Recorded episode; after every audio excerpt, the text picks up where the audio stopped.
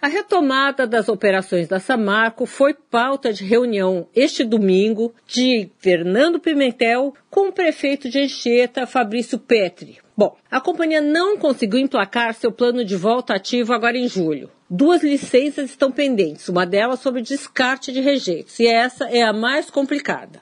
A Boca Pequena, funcionários da mineradora consideram improvável a retomada das atividades este ano. A posição da empresa, primeiro, era de voltar no segundo semestre de 2016. Depois, passou para o primeiro semestre deste ano e nada. Bom, gente, o problema lá é para lá de complicado. Sônia Raci, direto da fonte, para a Rádio Eldorado.